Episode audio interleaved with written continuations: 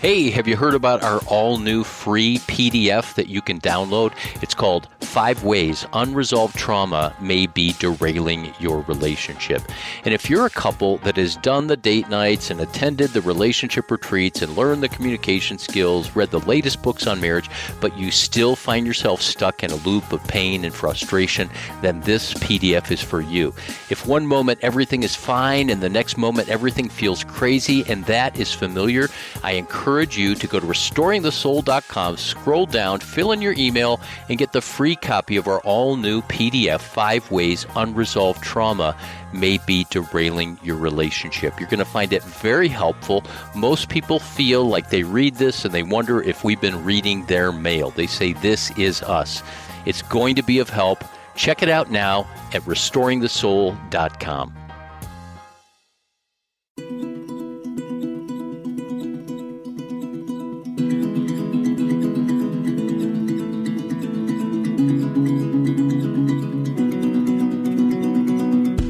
questions haunt every life, writes Andy Crouch. The first, what are we meant to be? The second, why are we so far from what we're meant to be? Hello and welcome to Restoring the Soul, a podcast dedicated to helping you close the gap from what you're meant to be and what keeps you from being all that.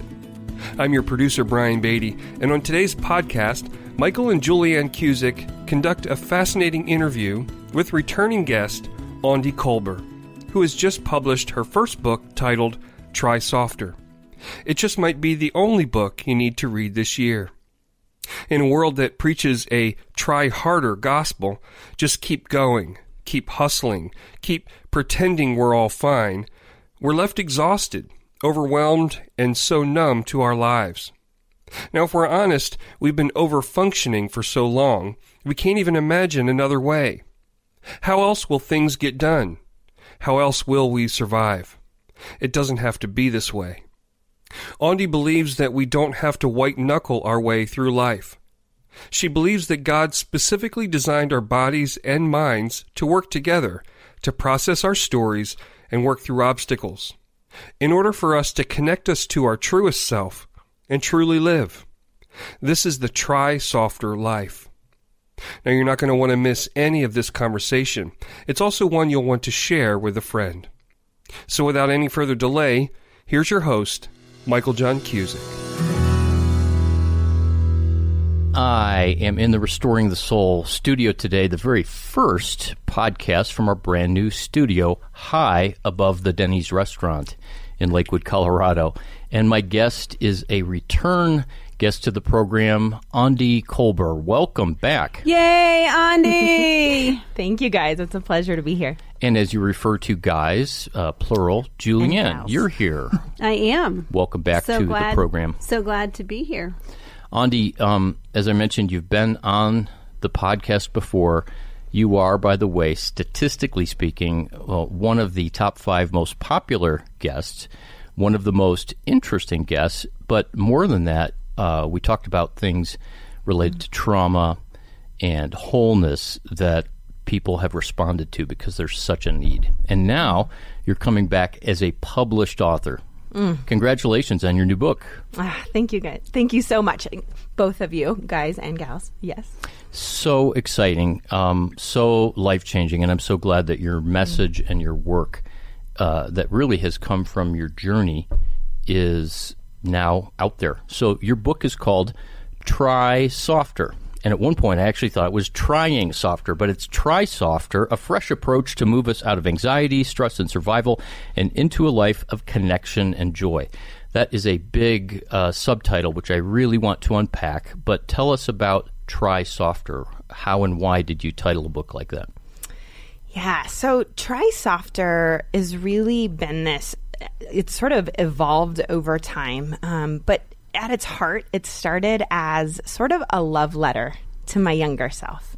That's really where this idea was first birthed in in this sort of place of really being aware of young parts of myself that held a lot of pain and woundedness and and as an adult becoming aware of of how much that at times that still affected me and my life. And so in in a lot of ways, this is sort of this is a decade's worth at least of work of my own journey of learning how to I use synonymously the phrase pay compassionate attention to my experience. And so when I say try softer, what I'm essentially saying is I have learned or I am learning and love to teach others how to pay compassionate attention to their experience too. And so, in so many ways, that's the lens through which, you know, oh, you're right, like that subtitle, it is, it's promising a lot, right? But there's this sense in which I love to invite people into the process, the journey, because it's less of a like, here's your three steps so that you can feel connection and joy. And it's saying, this is your invitation to fully experience the life God created you to live and trying softer, I believe, is the path. Thank you. That's that's rich. So much of what I've experienced personally, Julianne, you could probably chime in, and certainly what we see with clients at Restoring the Soul is people trying to find connection and joy through trying harder, through flexing their relational spiritual muscles with God, and that just leads to uh, exhaustion or temporary pride, mm. like, "Hey, I did it." Mm-hmm.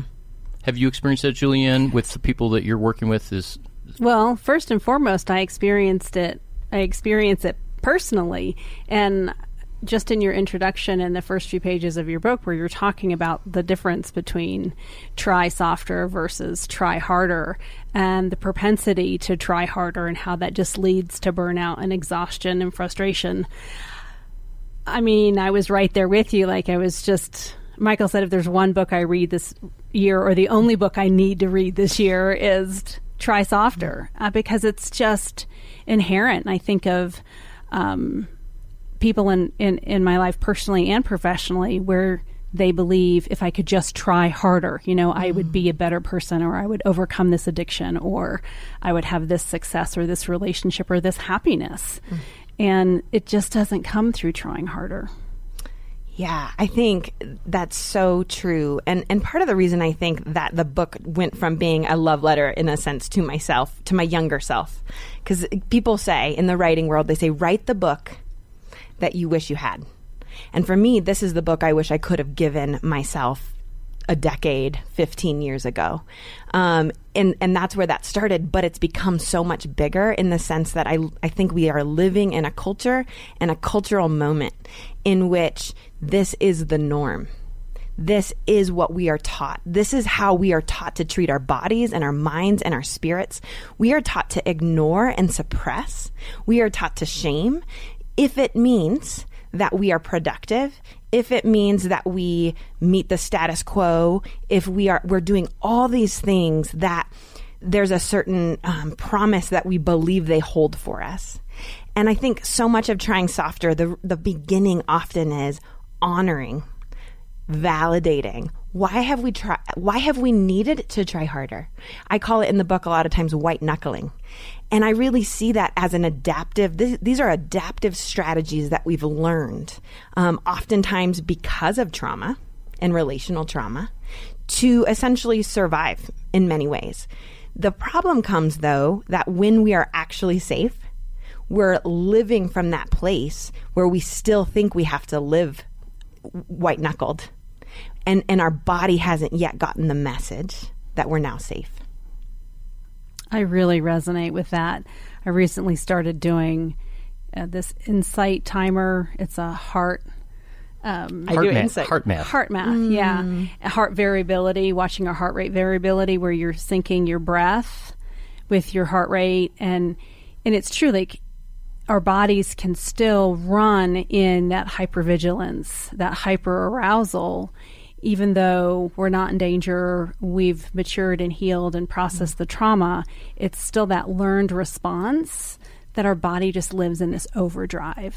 So I love that you address that in your book the window of tolerance, hyperarousal, hypoarousal, what, how that looks.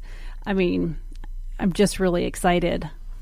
And I want to have you define some of those terms uh, like window of tolerance and trauma. You were talking about that when we feel safe, momentarily that we still haven't given up the those adaptive strategies.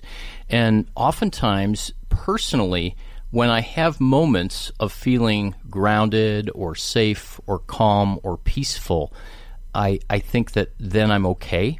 But that's just a moment of calm and safety mm-hmm. and peace. And it's not the same as wholeness and healing and really developing new patterns that serve me well as opposed to those other coping strategies that don't serve me well.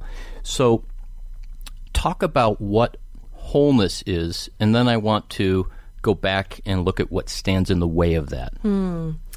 Yeah, and safety in this the whole conversation you're having, it's so important and there is this dance.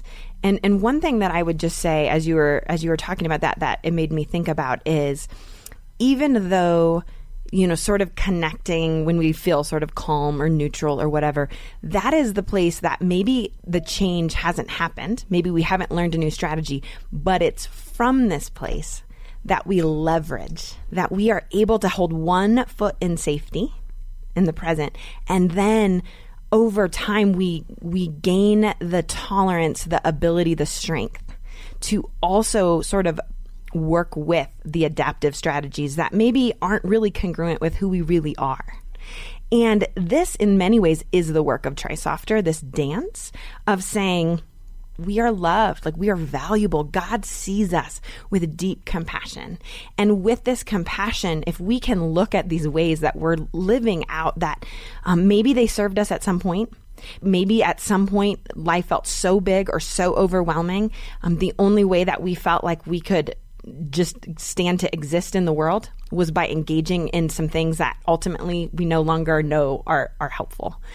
And so it's from this place that we almost I a lot of times talk about it like reparenting that we can view ourselves um, while we connect to and maybe we'll get into this a little bit more but that top of our brain this integrated brain um, so our prefrontal cortex is online and has the ability to sort of downregulate and and sort of soothe and love the parts of ourselves that are feeling like the world is ending right now like i have to go do this thing and it's it's like we we participate with those parts of ourselves and we participate with God to create and write a new story. So it sounds like what you're saying is that what helped us survive later becomes a block to living the life that we really truly want to live and were created to live. Yes, I mean I think that's absolutely that's absolutely true. And I think one important element of that is that we actually have to be safe here in the present, right? Yes. So if we are still in unsafe situations, if we're still in unsafe um, dynamics or relationships or whatever those are, really it we can't actually do the deeper work yet. The first uh, thing to address is is really stability so, you know, we it's it it's not even feasible to say, "Hey, let's do deep trauma work" if we're still experiencing the trauma. Correct. And so that, you know, I think for listeners that's a really important thing to understand. Our body has to actually be in actual visceral safety to help us orient to safety in the here and now before we can sort of help and go back and allow the parts that um, are, are traumatized or hurt or wounded to experience that as well. And yet, this is the beautiful part. And I think I try to use really invitational language when I talk about this this idea that it's almost like um, really just honoring. And, and for me as a survivor of childhood trauma, this is important to me personally to be able to say, there was a time when the best that I could do was just hustle and white knuckle it because I needed that to survive. And I am proud of that part of myself that had the ability to adapt and be resilient and say, I can't fix my family. I can't fix my parents. I'm scared. And this is how I can like essentially stay sane and survive in the world. That part, I honor that. And now I look at that and I say, "Oh dear one. Thank you so much. Thank you for the ways that you have kept me safe. We don't have to live like that anymore." And what's so cool is that then we, that part of myself still exists and that part of all of us still exists, but it gets to look different. It gets to look, um, to really, you know, maybe that part now is the part of me that is resilient in the face of, you know, I have a hundred things on my to do list and I get to help that part say, we are capable and we do hard things and not at the expense of sanity, not at the expense of connection or joy and those things. That's so beautiful about how you talk about the oh dear one, and if uh, if we were on video, people would see how your your eyes get moist with tears because that comes from such a deep place inside of you. Not just a theory that you wrote in your book, but as you said, ten plus years of your journey. But my training was that we would label that as sin that we would label that as some kind of an issue that we need to repent from. And I think it's a horrible misunderstanding of repentance. Uh, I like to believe that the, the Greek word for repentance, metanoia, means to do life differently rather than to, to fl- clench our fists and, and white knuckle to change. Um, we really can't change by willpower, right? Mm-hmm. All three of us know that, but we can change by willingness. Mm-hmm. And the willingness is that, that junction point of looking at how you had to live to survive and how that's holding you back and loving yourself. And it's just so much more it's good news. Mm. Um, it's it's it's compelling mm-hmm. to talk like this. We could talk for hours and hours, and I want to hear more of your story. So feel free to weave that in. But let's kind of look at some of the big rocks of what are what's in your book. Um, the reason why we don't try softer. This is not the way you said it, but it's because there are barriers, trauma and disconnection and dysregulation uh, attachment issues. And you put those in such understandable terms where you're talking about really deep, uh, powerful clinical realities, but you put it in language that's so easy to understand. So start by talking, Aundi, about what is trauma. Yeah, well, thank you so much for that encouragement, too. Um, so I define trauma really broadly as anything that overwhelms our nervous system's ability to cope. And you know, your, some of your listeners are going to already be, be, familiar with this, but I always I do like to always define it just so we know what we're talking about.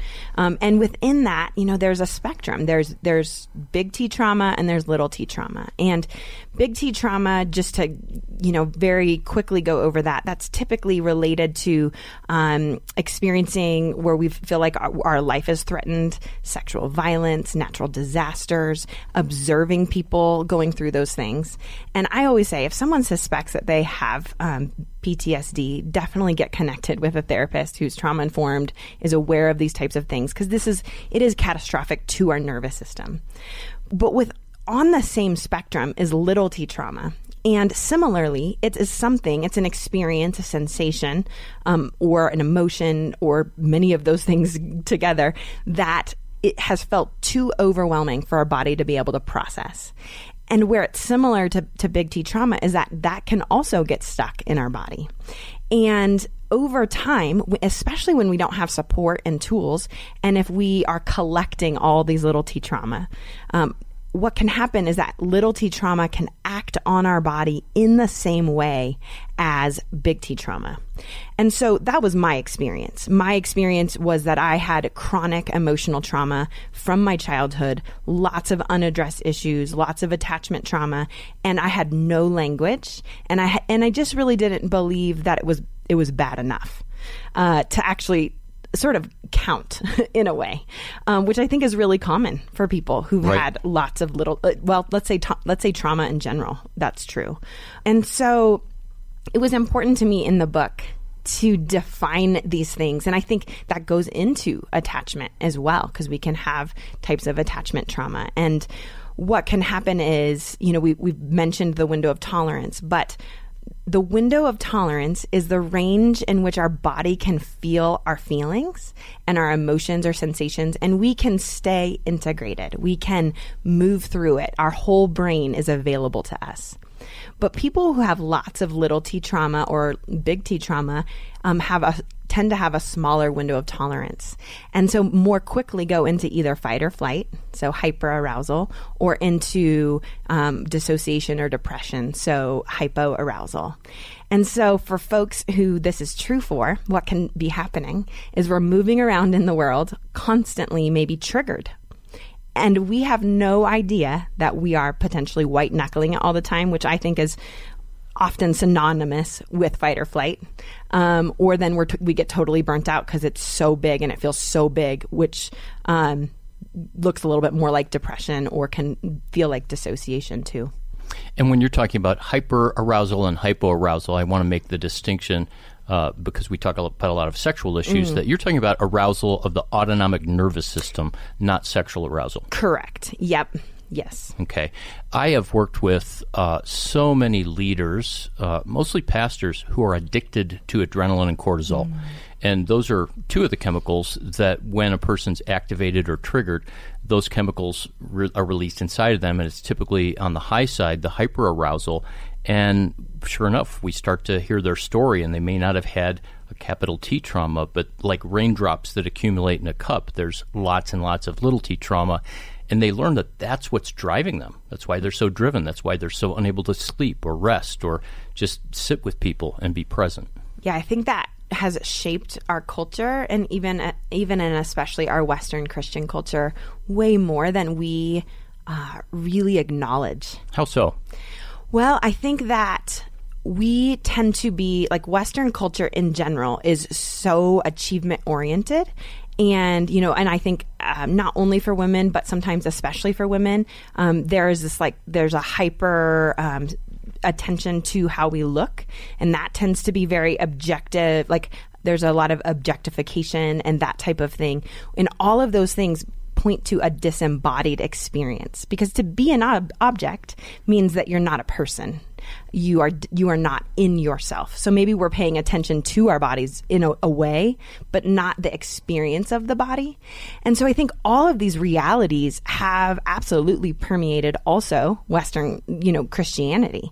And we tend to really value facts we tend to value these ideas of what we believe to be like this logical linear experience and all of this points to um, not that those things don't matter but when we overvalue something over another thing we, you know, things get disjointed, they get um, out of whack. And our bodies are created that in order for us to function well, right? I believe this is what Jesus meant when he talked about abundant life, that we are living this embodied full life of what it means to be a human made in the image of God and looking um, you know to Jesus his incarnation as an example of what it means to be fully human that Jesus wasn't walking around only talking about facts all the time. He was fully present to the human experience. I think we're missing that, and that's affecting our emotional wellness and health. I agree, absolutely. I am thinking of several uh, situations where people involved in church have felt that if they weren't serving enough, um, that they didn't have the community. That that it was contingent membership, right? Belonging, connection was contingent upon serving, even at the cost of the body and God's approval. You know, God will say, "Well done, my good and faithful servant," which He's going to say to anybody who stands before Him. Um, I believe, but that uh, if I'm not serving, doing, uh, living in a disembodied way, so that I push myself beyond what is kind, then somehow, you know, God is not going to look at me and smile. Well, and then on top of that, I think of you know the sins of the flesh, or how that that discourages connection with the body i instead of what does it mean to honor the body and the w- the way that we've been created physically as beings. And Aundi, I love how you talk about Jesus lived a fully embodied experience, and that the invitation is for us to do the same, not mm-hmm. to disconnect from our bodies. Um, I could talk. We could talk all day on that. So I want to ask a question because it's taken me as a guy a long time to understand this idea of embodiment. Um, I think I intellectually got it pretty quickly. I'm still learning what it is practically. My opinion as a man is that women tend to be more naturally connected to their bodies. Um, and men naturally are probably more disconnected from their bodies. That's been true for me. Um, I want you to unpack more of the idea of embodiment and come back to this idea about how God wants us to be fully alive. Mm. Um, I refer to the soul as four components body, mind, uh, emotions, will, and then a fifth of at the core is the inmost being or our spirit. And that, that implies that God loves material, matter, uh, the physical. But you were talking earlier, and this is in your book as well, that the whole idea of the incarnation, talk about that connection between embodiment and what is true because of God becoming a baby and a human being. Yeah, I mean there's there's so much there. And and so going back to the first part of what you were saying about embodiment, that I think a lot of what I mean by embodiment in a very simple way is that we are attuned to the experience of our body. So when I eat an apple and I taste what the sweetness, you know, on my on my tongue and I and I feel the crunch on my teeth and I notice what that's like to eat that. There's a sense in which I am that's a that's a practice of embodiment. Like I am I am paying attention to that in a very specific way. Um, another example might be, you know, I always, I kind of laugh because there's been a lot of therapy memes about this lately, but one of the questions I ask almost every client is, and where do you feel that in your body? And, you know, you guys are therapists, you know how important this is, but there's a sense in which, um, you know, this experience of understanding, like even our emotions, our emotions are not theoretical. Emotions are um, first, they they come about, they're experienced in the body, and then uh, you know they are then later we can once we name them their feelings. And i forget i cited him in my book but i forget whose work that is but he talks about this. And sometimes i still use emotions and feelings interchangeably. But what i think is so important about this is that this is more than theory.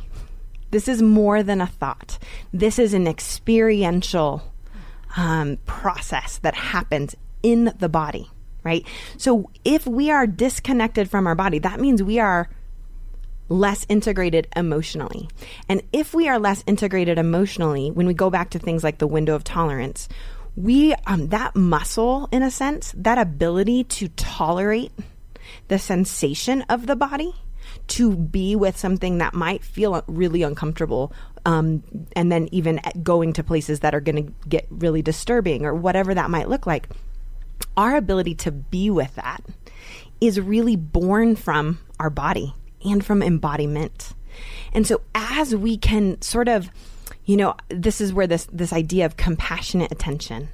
If we can approach our body with compassion, and and really this is for men and for women of understanding like that this is how God sees us and we are invited to steward this compassion, like as our body is experiencing things that are uncomfortable or hard or whatever that might be, we are also invited to sort of to be a compassionate witness for ourselves. So our body can do what God created it to do, which is move through pain. Like for me, I've been talking about that is just a miracle to me that we can heal, that it's even possible that we can do those things. When you talk about treating our bodies with compassion, my mind went, went to you you saying to your younger self, dear one. And how many of us can say that when our bodies are in pain or tired or aren't working the way we want them to, that our response is, dear one. Mm. And I know for me, um, you know, I'm guilty of that, of not saying, Dear one, but saying, try harder, you know, mm. work, push through. And several years ago, when I had um, an issue with my back and had nerve pain, that was some of the advice I got was, well, work through it, you know, push. But with nerve pain, the more I, I worked, the worse it became. And so I, I learned to rest physically because literally rest was the only thing and ice that would cause the nerve to calm down, to be to be quieter. And I was grateful I'd had a little bit of practice at being still before that happened. It's not a once learned and done process. It is a process, a journey for me of coming back to stillness and quiet and solitude. I can do solitude and quiet very easily, but the stillness is hard, and physical stillness is hard. And it can become a spiritual practice, just like anything else. Um, but I love how you talk to yourself with compassion, and that gives me a real uh, picture of how I can respond to my body as well as my younger self or my emotions, my scared self, my angry self, my hurt self. Yeah. So thank you for that. Yeah. Yeah, thank you. As we wrap up this episode, and I hope you can come back for a second conversation, um, thank you for, in this conversation and in your book, the emphasis on compassion. I think personally, and perhaps for many, um, that compassion may be the most difficult spiritual practice. You know, we can talk about memorizing scripture and reading the Bible and helping the poor and all good things. But uh, I've kind of come to see, and tell me if you, uh, it's not that you have to agree with me. You might end this podcast going, Michael, that was a stupid statement and idea. but then you wouldn't be consistent with what's in your book, right? all right, but I digress. Um, that we can't grow spiritually if we're not compassionate to ourselves because then everything is forced and true spirituality is unforced be still and mm-hmm. know that i'm god Yeah, I mean, I think that one idea that I have looked at so differently, especially the last couple of years, is this idea of love your neighbor as yourself, right? And I emphasize that as on purpose because it's kind of like, well, how am I loving myself?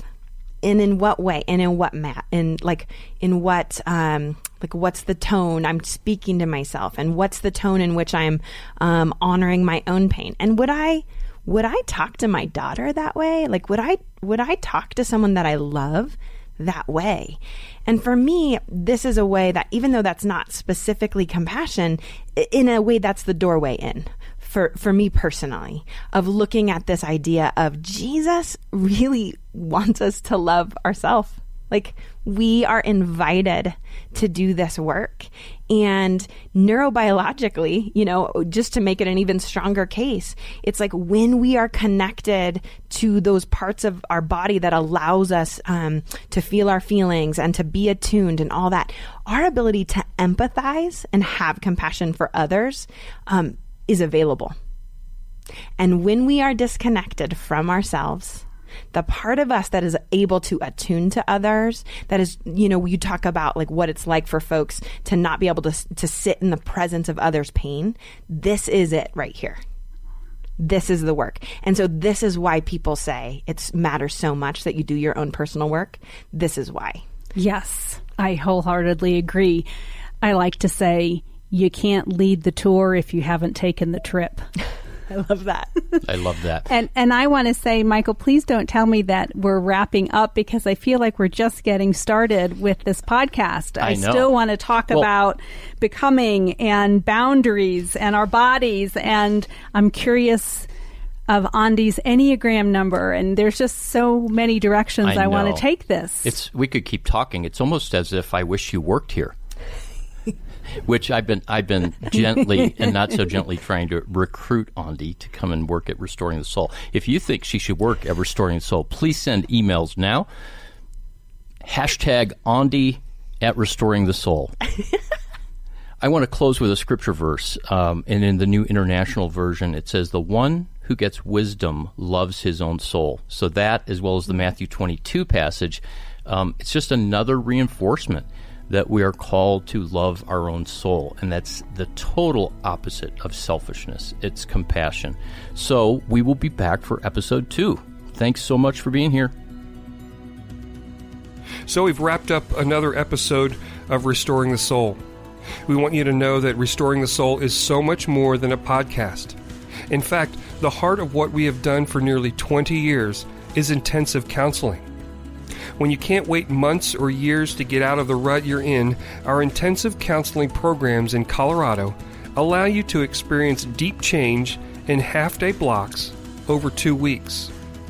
To learn more, visit restoringthesoul.com. That's restoringthesoul.com.